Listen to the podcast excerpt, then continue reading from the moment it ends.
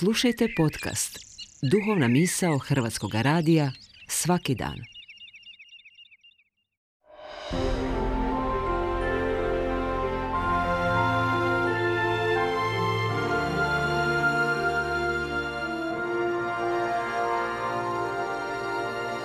Duhovna misao.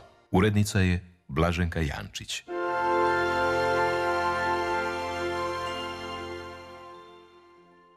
Poštovani slušatelji Hrvatskog radija, govori vam Dubravko Škrlin-Hren, župnik župe Stupnik Lučko. U crkvi se danas spominjemo široj javnosti ne toliko poznatog Božjeg ugodnika, svetog Ivana Kapistrana.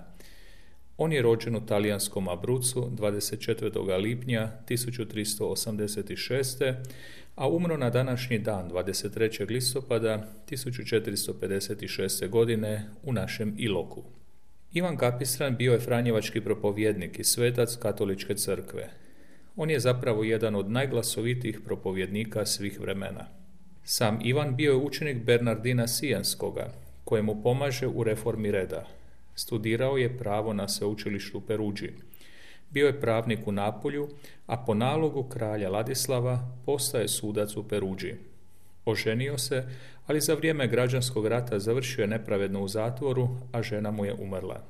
Nakon svih tih nemilih događaja koji su ga snašli, odlučio se povući iz svjetovnog života i postoje redovnik Franjevac. Kao glasoviti propovjednik putovao je širom Europe, a ljudi su dolazili u velikom broju da ga čuju.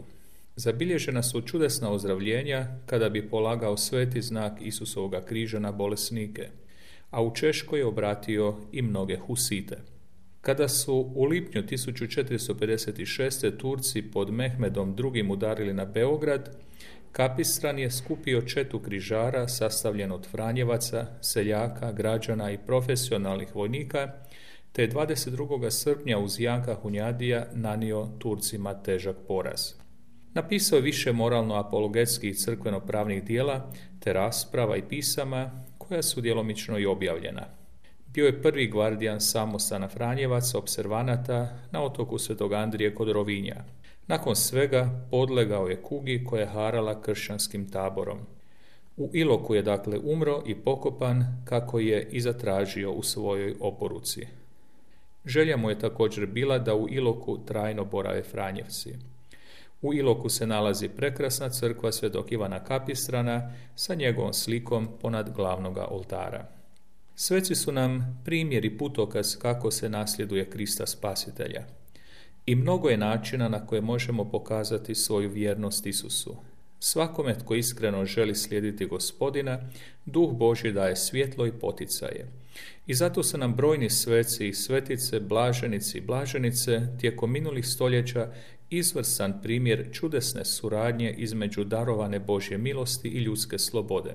Svi smo pozvani na svetost, svatko u svom vremenu i poslanju. Svetost nije nešto nedostižno ili nešto što je namijenjeno drugima.